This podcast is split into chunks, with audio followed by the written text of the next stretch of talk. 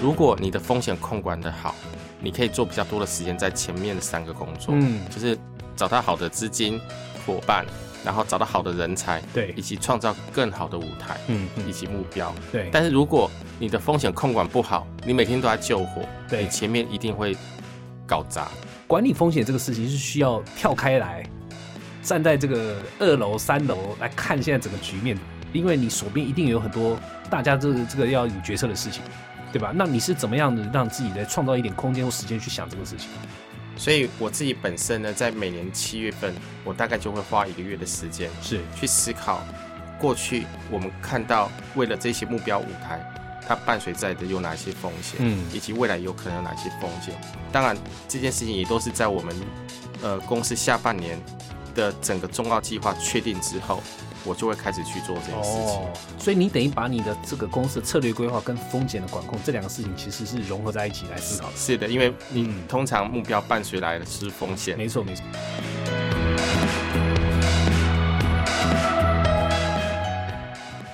一家新创，一个难题，一个框架。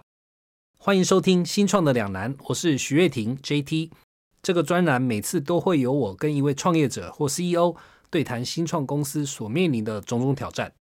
这一集我们很荣幸可以邀请到 CloudMile 万里云的创办人刘永信 Spencer。各位商周的听众朋友，大家好，我是 CloudMile 万里云创办人 Spencer。诶，很高兴哦，Spencer 能够来参加我们的节目啊、首先恭喜啊、那个 CloudMile 啊、就万里云最近拿到了 C 轮融资啊、能不能也请 Spencer 简单介绍一下万里云是在做什么的？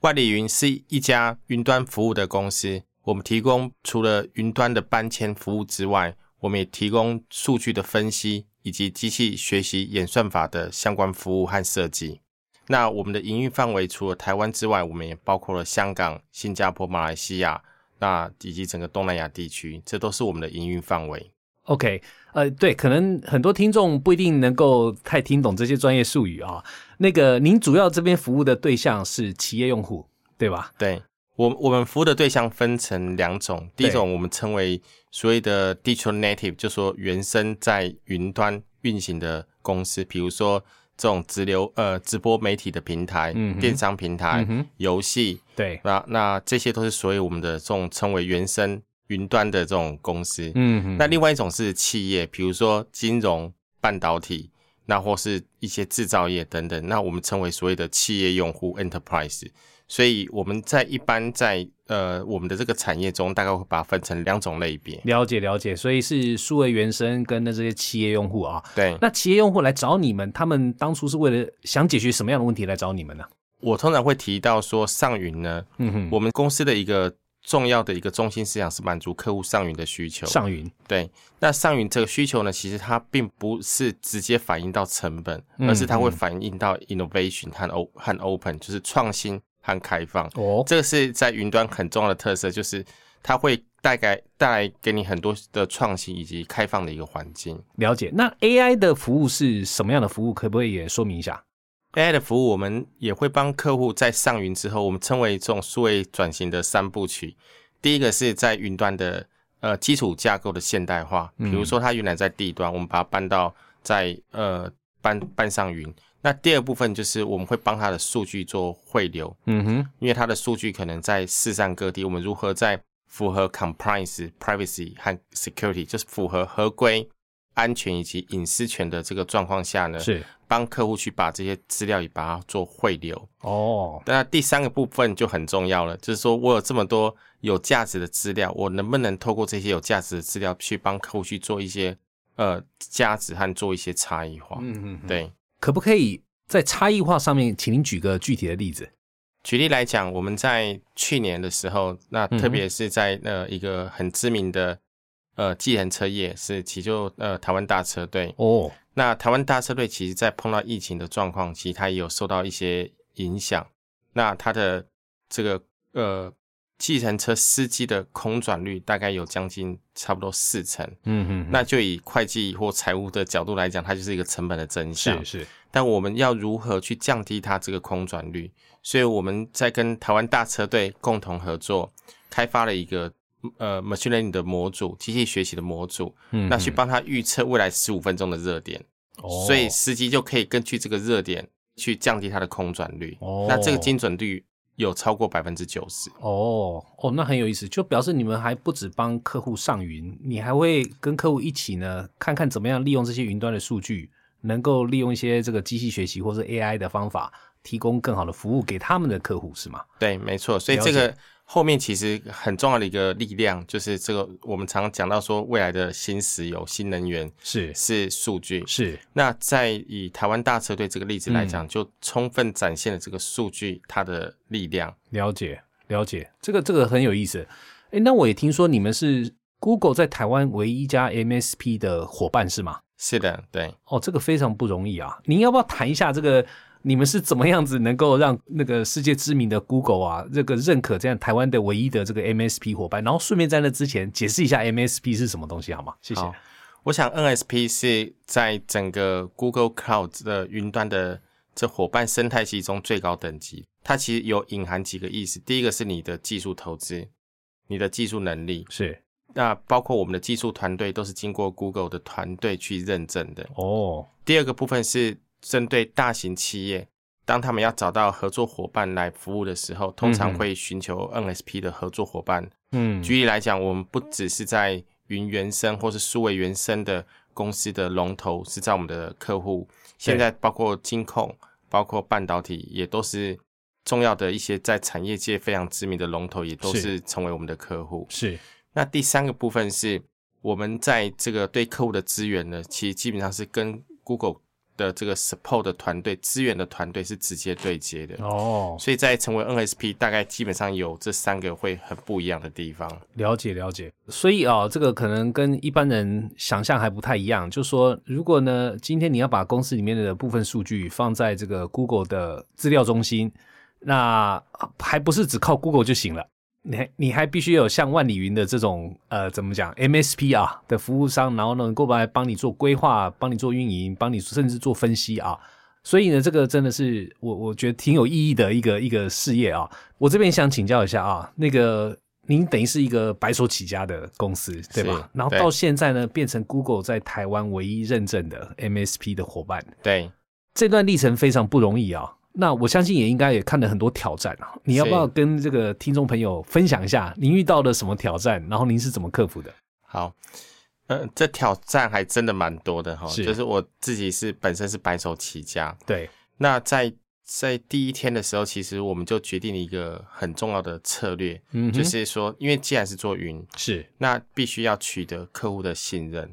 那取得客户的信任呢，所以我们把资源都投入在客户端。是什么叫把资源投入到客户端？包括我们的技术是嗯 training，我们自己的技术能力，包括我们对跟客户接触，然后创造机会这些。所以我们刚开始的时候，其实非常特别，我们是在咖啡厅办公，是我把所有的钱都花在对工程师的培训，哦，因为当你有好的工程师、好的技术能力的时候，客户会相信你和信任你。哦，所以我们在咖啡厅呢，事实上是都在客户附近、楼下或附近的咖啡厅开始，等着客户去 pitch 客户，哦去开始去跟客户去创造见面的机会。哦，那让客户知道我们有这样子的云端设计的能力，但是另一方面回过头来，我们也把钱都省在都花花在这个技术培养，所以是我们当初就没有自己的办公室，哦从咖啡厅开始做起。哦，这个很有眼光，但是说真的也挺大胆的行为，就是客户都还没有决定跟你们做生意的，是，反正你们就等在客户楼下的咖啡厅，对，然后期待呢哪一天那个负责 IT 的相关的这个同事能够出现，然后你们主动去跟他 pitch 说你有这个服务啊，要不要试试看？对，好，这个还好像比真的拉保险还要困难哦。对，这个难度其实蛮高的，因为其实不只是这个呃方的自己，我自己本身，其实我在找人就很困难，是因为很多当初我们在找人才的时候，在咖啡厅去面试许多的 talent 的时候，是其实很多 talent 看到什么在咖啡厅连办公室都没有，哦、对啊，他们就是转身就走。，对，所以这段其实是蛮困难的，所以这个也引申到其实一个公司重要的核心，你在取得客户的信任，但相对的，你对人才。你的期待是什么？这个你的中心思想、核心思想也必须要很清楚。哦，对对，因为不是所有的这种所谓技术人才都会认可这个想法的，对，不见得。所以我要找的人其实就是要找有胆识的人，哦，有对胆识，是哎，这个非常有意思。所以，呃，因为既然讲到人才啊，那个那我想万里云也经营了一段时间啊，你要不要说一下，就是说您以一个万里云的 CEO 来看啊，您觉得这个 CEO 本身啊要扮演的角色，除了这个人才之外，还有哪些？呃，我想在身为一个 CEO，从我的角度来看，嗯，常常跟我的同事分享，我就对做三件重要的事情。哦，第一个是资金，嗯哼，因为公司要永续发展，对你必须要能够去确保你的资金对链的规划。对，第二个就是人才，是那公司能够持续的呃成长茁壮，公司一定是要增长，是一定要成长。那这个人才是相关相当重要。是，那第三个就是目标，对有时候把目标称为舞台，是因为这些人才会进来，其实它很重要一点是有更多的机会和舞台。新创跟一般大公司不太一样的地方，都是一个选择，对，但是不一样的地方是你会有一个比较不一样的机会和舞台。了解，所以我通常在公司，在过去这么多年的创业过程中，逐渐呃把它整理，就是在身为 CEO 应该对资金、人才和目标这三面这三个部分是我主要的一个工作内容。当然，除此之外，但我通常还会再多加一个叫三加一，另外一个就是所谓的风险控管。哦，了解。当初你在设定或是在找人才或是在找钱的时候，有没有遇到什么经营的这个决策的一个关键点？呃，我想从资金、人才和这个目标舞台呢，我大概可以先从人才的角度来看。好，刚刚既然讲到说在咖啡厅面是试人才，其实我对人才呢，其实通常是有一个看法。哦我自己对人才的定义是，它是一个高学习力。我用学习力是来去定义人才，当然所有的东西都是诚信是一个很重要是的是根本然、啊、后，那我把学习力分成三个部分是来去呃形容。嗯嗯，那第一个部分是他是不是一个谦虚的人？哦，因为当你是一个谦虚的人，你才愿意去分享你的知识。了解因为术业有专攻，了解也有前后，嗯哼，但也相对的，你的同才也才愿意去分享他的技术和知识给你，所以谦虚是非常非常重要。了解，那第二个部分是真诚，因为通常都会有很多的问题嗯哼要解决，但是真诚是解决问题的第一步，因为你愿意真诚的时候，你才会了解事实，而嗯了解事实就是解决问题的第一步。哦，了解，了解，那第三个呢，就非常非常重要，就我刚刚提到的胆识，哦，你有没有这样的胆识？因为我们多半是解决去面对没有处理过的专案、技术对或问题，对那你有没有那个胆识去决定我要去挑战它？那我我达除了达成目标之外，我自己会成长。嗯所以嗯多半我在对人才看，就是看这三个部分，就是刚刚提到的，第一就是你的是不是够谦虚的人，第二你是不是真诚的人，对第，三个你有没有胆识？哎，那我想很多听众朋友一定会有一个问号啊。就你怎么去判断这个人到底是不是谦虚，是不是真诚，是不是有胆识？比方说在面试的时候，你怎么判断，或是你用什么方法去判断？在面试的时候，我会去测试一些呃面试者他对一些知识，但我我相信这个知识呢有很多元，是那知道就知道，不知道就不知道。，对，当如果运问到你不不懂，或是你在知识上没有接触过的时候，我会看到面试者的反应，他是不是会非常的呃谦虚，或比较在语气上面，是不是愿愿意去学习、去倾是听这个问题的是内容是什么，或他可能的答案是什么？嗯嗯，所以我常常会透过一些不同的压力去测试这个面试者是不是对于不知道的问题，他能够勇敢去面对。而不是吹说啊，其实我很懂，但是其实他不懂。对，这是整个在团队合作中，我们觉得相对会非常不利团队合作。如果哦他就是不知道或知道你无法分辨对的话，那其实在合团队合作中会相对的危险。对，这个真的很不容易哦，因为大家都面试过嘛，那都是希望在面试官，尤其是 CEO 面前，对吧？一定对嗯要装的很有自信，对然后好像很懂。对那今天真的被问问到不懂的事情的时候，敢就是承认说，哎，这个东西我没有学过。对我不知道，可是我会努力去学。哎，这个其实需要勇气，也需要您刚才所谓的胆识的啊、对，对，我我曾经看过一个故事哈对，他曾经在面试一个面试者的时候，他就问他说：“哎，你可以算一下，比如说台北市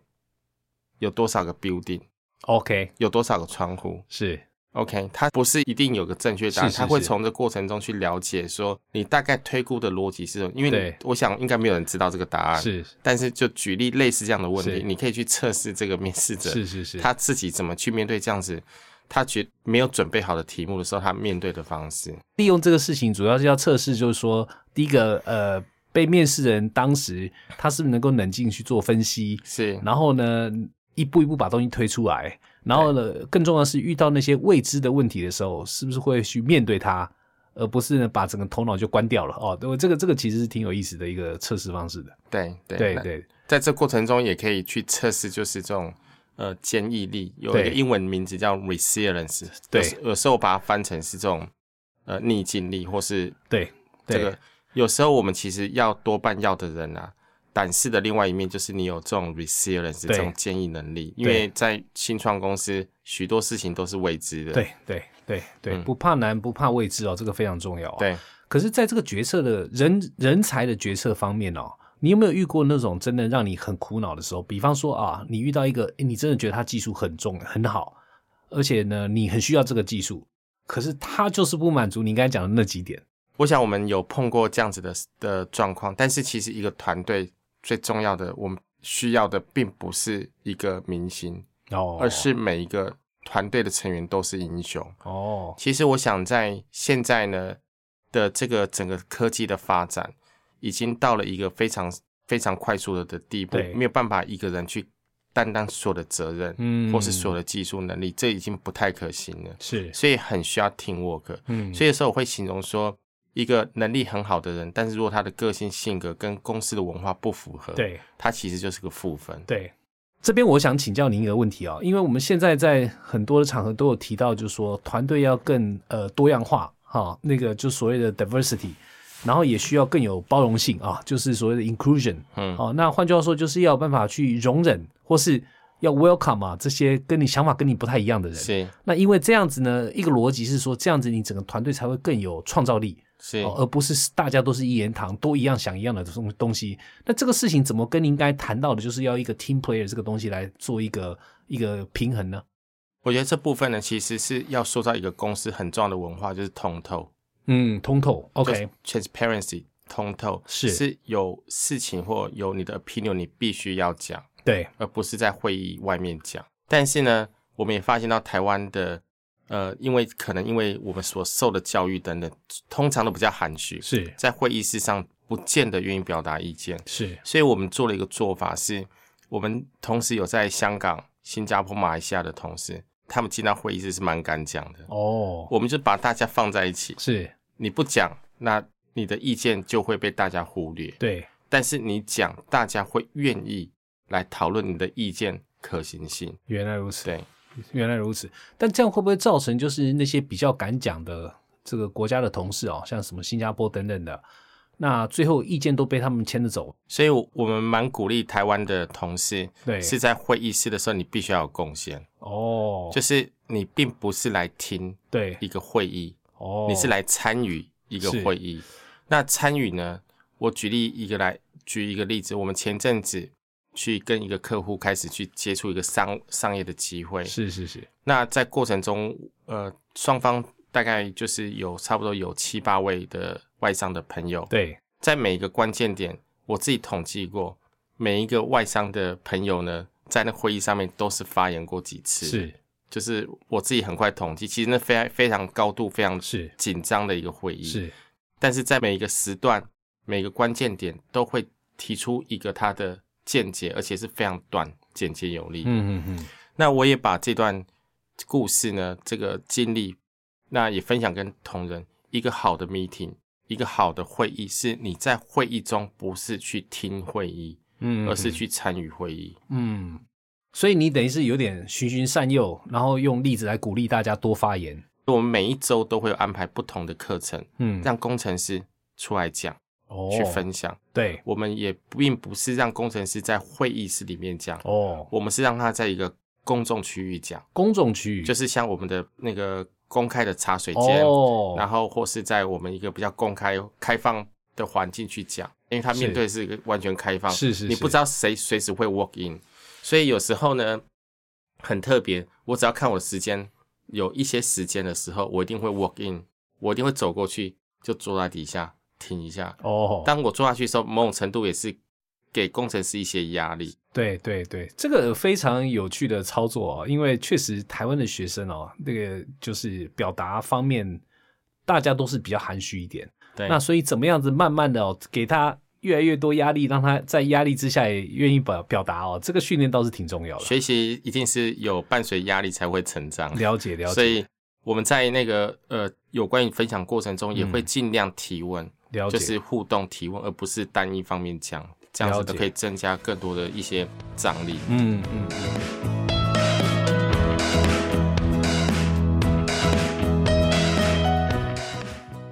对，那回到一开始您提到那个 CEO 三个主要的角色哦，那个就是人才、资金跟设目标啊、那我们今天花很多时间谈人才，对，那资金目标呢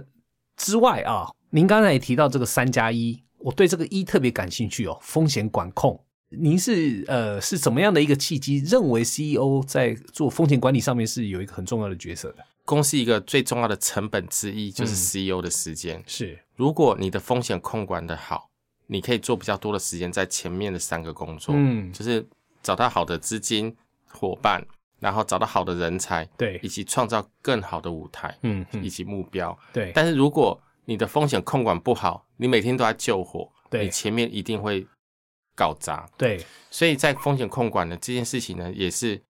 呃，在我的工作内容范畴中，虽然我平常我不会挂在嘴上，但是在我自己的工作安排中，它是一个很重要的一环。这边我特别要停一下，跟你好好聊一聊啊。这事情哦，风险管理或是风险控管这个事情哦，老实说哦，就算呢很多大的企业啊，CEO 都没有花足够的时间去思考的。那我我其实完全可以理解，尤其是对中小企业非常的难，因为你们每天光是救火或是是看身旁的这些那些急事，你说真的，你就是百分之一百二到百分之一百五的这个心心思都在上面了、啊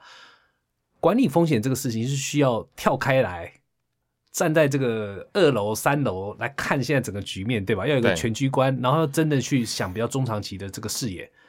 那这个东西您呃是怎么样做到这个管理的？因为你手边一定有很多大家这个这个要你决策的事情，对吧？那你是怎么样的让自己在创造一点空间或时间去想这个事情？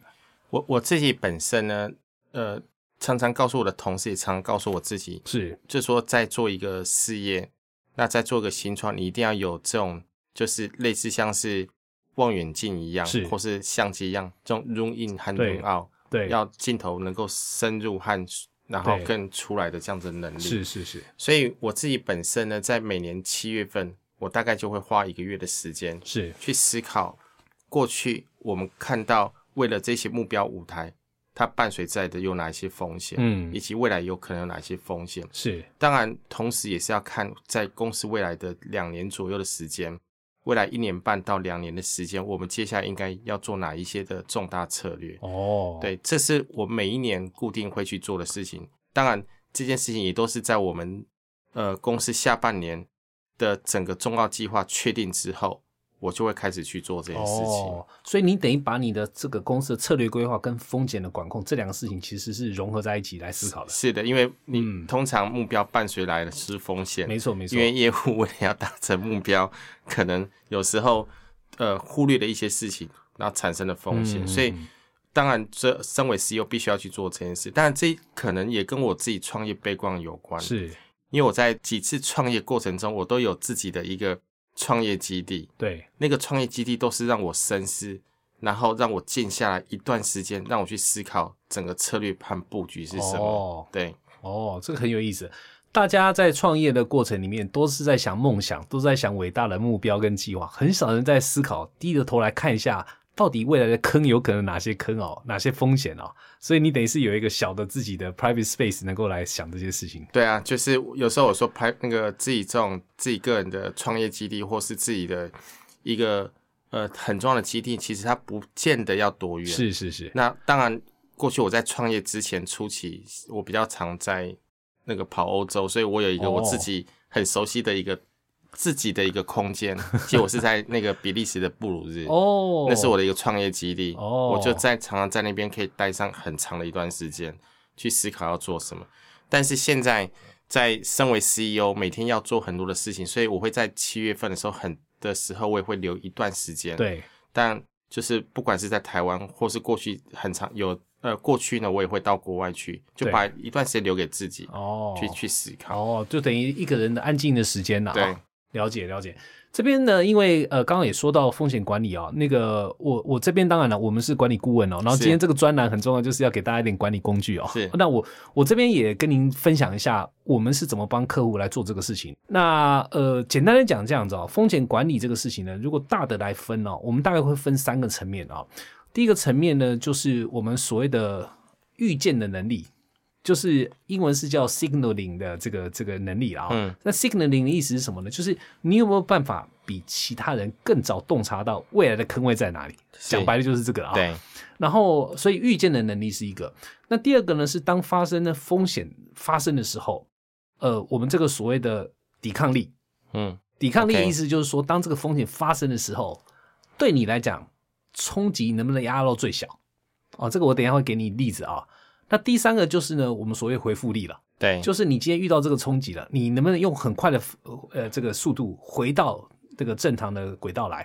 简单来讲就是三个，就是你有没有办法比人家更早预想遇到的事情之后，你的冲击是不是更小？对第三个呢，你是不是回复比人家快？简单来讲，我们就做这三个拆解了。是那所以现在问题来，就是说在这个所谓的预想的能力上面，怎么样子可以比人家先看到东西？是，那这里面当然有很多我们所谓的工具常用的，比方说呢，那个我们会用一个呃，我举例像情境分析哦，可能各位在那个管理学院啊，或是 MBA 上面可能有听过哦，对情境的分析。有关情境分析啊，我之前在很多其他的场合呢，其实有提过哦。那我今天大概简短的说一下啊，呃，其实每一个公司呢遇到的这个情境呢都会不太一样。好、虽然您可能会觉得，哎，反正大家不是都遇到，要么就遇到疫情，要么就遇到这个这个战争、地缘政治，不是大的环境都一样嘛？没错，但是不是这些大的环境都对每一个公司有很大的影响的。所以呢，一个挺重要一点就是说，呃，以一个公司的 CEO 的身份，对吧？是不是能够冷静下来想一下，未来有哪些重要的变数对自己来讲是非常重要的。其实也不用搞得很复杂，就比方说告诉自己有没有三个事情，最重要三个变数是什么？我我举例有、哦像很多电子行业对吧？很重要一点就是今天自己会不会缺料，嗯，那但这个是一个很明显的。那第二个可能面对，比方说像地缘政治导导致的这个所谓脱钩的现象，对吧？那可能还有另外一点就是疫情造成的这个自自己的这个 operation 会中断等等的。就你其实可以把可能会发生的这个变数拉几个出来，那你可以想哦，每一个变数要么都有两三个可能性嘛，对吧？要么就是缺货或不缺货。啊，有有些时候呢，一个变数会有三个可能性、四个可能性，但没问题。你就想象，假设只有三个变数，每个变数都有两个可能性，那就是二乘二乘二，就是八个情境，对吧？这个呢是非常机械化的做法，没错。但其实我就发现哦，挺少公司的经营者啊真的有静下心来想，如果这些八个情境发生的时候，我公司是不是准备好了？对，那因为这个事情，为什么呢？就我刚才提到了，因为呢，这个跟平常要救火不一定有直接关系的，那个是需要就像您这样子，到了什么比利时，然后静下来，自己拿个笔或纸画一画也好，白板画一画也好，或是哪怕是头脑自己去思考也好，就必须要静下来，找一个地方来好好的思考这个事情。所以呢，这个事情想了有什么好处呢？会让你预见，因为至少呢，你很多事情在心里已经有算过了，有盘算过了。有些事情呢，你甚至会提前去准备。比方说呢，诶，八个情境里面有五个情境都需要某个新的能力，这个能力你是没有的。哦，我举一个例子啊、像车子的行业，现在大家都知道，车子行业现在肯定很痛了，因为他们是第一次才发现，哦，原来少了几个晶片，我整台车就不用做了。对，还不是整台车不用做，我连工厂都运营不了了，还不是只有工厂运营不了，我的那个员工我都必须部分的调整了、哦，有些甚至解雇了。所以呢，他们没想到一个小小的东西会让自己造成那么大的冲击。那像这个事情，如果平常他们有一个习惯去做一个所谓的情境分析的话，其实他们是很大程度可以避免这个事情的。那我举一个简单的例子，哎，该给存货的料，它就是要给存货嘛，而不是像以前都是这种 just in time 尽量零库存的这种 policy。那所以像这个事情，其实就是预见的能力的。你有没有事先去做盘算，说如果发生这个事情会怎么样？有的话，你就可能会提前准备。这所以这个是第一个我们讲的预见的能力。那第二个就是说，今天遇到事情的冲击能不能降低嘛？那这个其实我刚才那个例子就是，比方说像存货本身呢，你有没有存货？如果有存货，你可以想象它的冲击就会相对低一点，对吧？然后如果没存货，那你就麻烦了，你就要急着去追料等等的。那当然，我想对万里云可能不一定这个例子对你们来讲是呃有直接有意义啦，因为你不是这种这种所谓的硬体的提供商啊、但是呢，同样的，如果你今天有一个风险在了，那这个风险在呢，你们有没有去思考用什么样的方法可以让这个风险发生的那一点，你可以受到很小的冲击？这个可能值得思考一下的。那第三讲到回复力，那各可能各位觉得奇怪，这个回复力是什么概念？我举一个具体的例子啊、如果你平常跟供应商，好，我以刚才那个硬体的制造商的例子来讲，不管对你是车子制造商或是什么手机啊、嗯 PC 制造商，你平常跟供应商关系好，对，那有什么好处呢？当今天呢，你遇到这个冲击之后，你要恢复，你就会有可能比人家先拿到货。对，没这一错点呢，也是汽车的这个很多的这个所谓的品牌商啊，这段时间的最大学习。对他们以前太习惯了交给他们上面的，他们叫 Tier One 的供应商了。是供应那个 Tier One 供应商呢，怎么去拿这些模组过来的？怎么去做出他们这些子系统出来的？是，那些车商是不管的。对，反正你就给我负责这这个系统，你负责这个系统，这个系统怎么做出来我不管，你只要能够最后交货就行。对，可是这就出现问题了，一旦这个系统里面的一个晶片缺货的时候，然后呢，后来等到车商听到说都太晚了，对，所以呢，这个其实就是回复力很重要的其中一个做法，就是你有没有办法跟上游、上游、上上游，或是最上游的。能够平常就保持一个好的关系，对或是我们用那种比较 IT 呃 IT 或是科技界来讲啊，其实就是所谓的生态圈呐、对，你手有没有伸在生态生态圈里面，还是呢你就躲在旁边，你根本就没有去参与。你跟生态圈的结合越紧，你很有可能恢复就会越快。对，那当然，这个刚才从这个预见能力啦，到抵抗能力啦，到恢复能力啊，这个呢其实是一个大的我们这个所谓的框架的一个想法啦。是那是我我不知道这个这个东西对您这个万里云来讲有没有一些启示？我觉得非常有启示哈、嗯就是说刚刚提呃 JT 提到的这种预见的能力、抵抗能力和恢复力，嗯其实多半我自己看到就是包括我们自己公司的业务啊等等，大概百分之一百二、一百五都是在业务端的工作或是救火工作。但哦从我自己的角度来看，从我自己也开始去影响我自己公司一些重要干部，他们要把一些时间拉出来。是最少一些预见的能力，他要开始应该要开始去有一些洞察，哦还有一些 insight 这种洞察的这种能力，他必须要有。嗯可能不嗯见得你可以看到宏观的一些事情发展，是但是在这个生态圈内的事情，你必须要知道。是那抵抗的能力是多半大家都不会有人去想的，是就碰到了我们就是再来解决嘛。对所以我自己本身，呃，虽然我没有这样子的学理的训练，但是我自己确实是，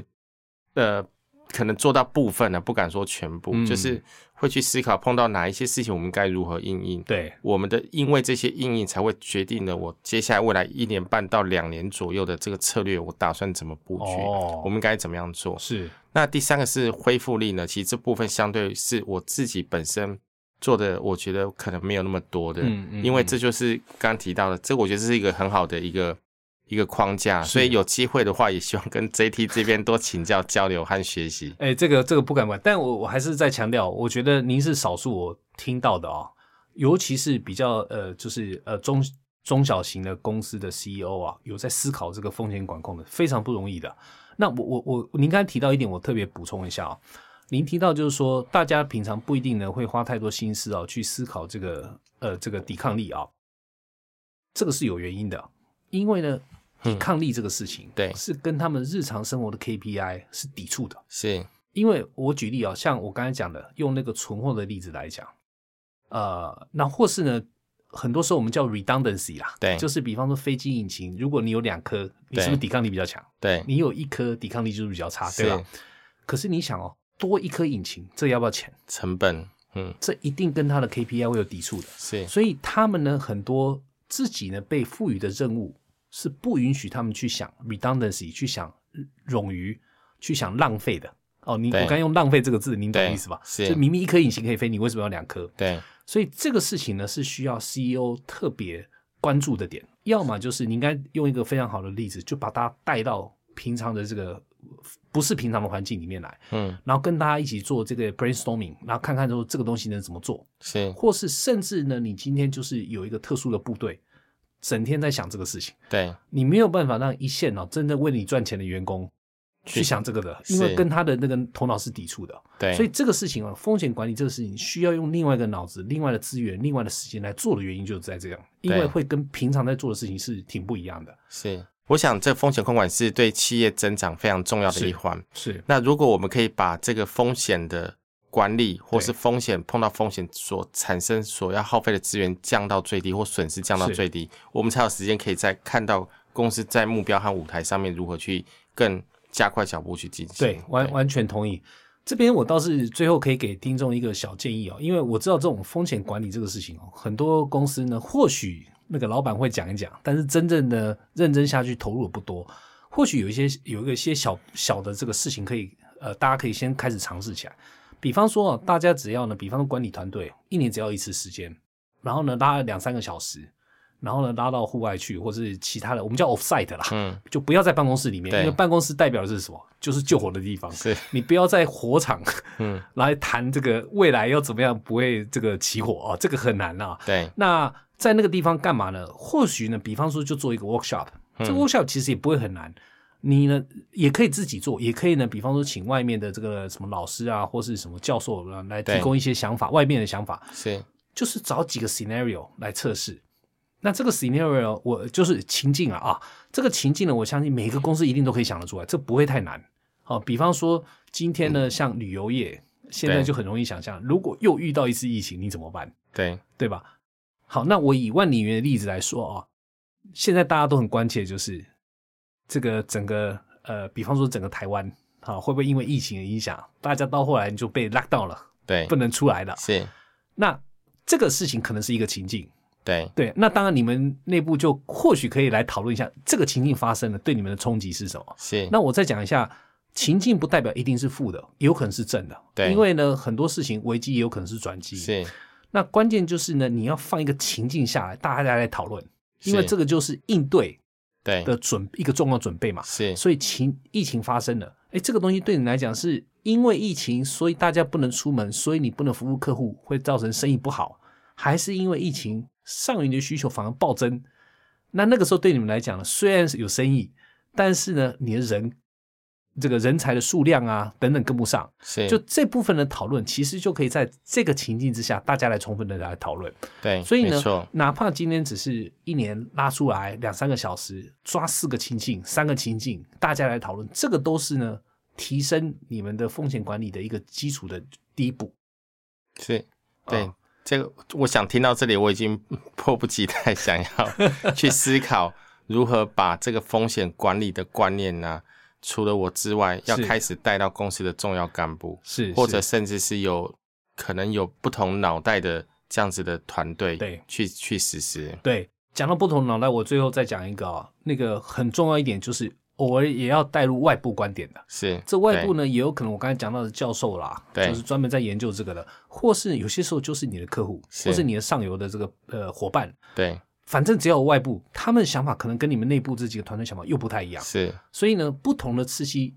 说真的才有办法真正激发出一些不太一样的情境。对哦否则每次情境都是老板或是每天在救我看到的情境，大家很难从那个圈圈跳出去。是是，好啊完全同意，好，那今天呢，非常谢谢万里云的 Spencer 啊，来这边跟大家分享啊，他今天提到了这个 CEO 的重要的角色，他认为有人才、资金、有目标，然后呢，还有一个风险的管控啊，这个所谓的三加一。那我们今天花了比较多时间在讨论人才啦，跟风险管控，尤其是风险管控这个啊，是我们这个呃本节目第一次谈到的议题啊。那希望各位听众呢有一些收获哦，那我个人是收获很多啊。那再次谢谢 Spencer 来到我们节目上啊。呃，今天也非常谢谢能够有这个机会可以跟 JT 这边对话，也学习到许多新的知识和观念。那也今天我也是收获满满，谢谢各位。好，谢谢各位，那我们下次再见。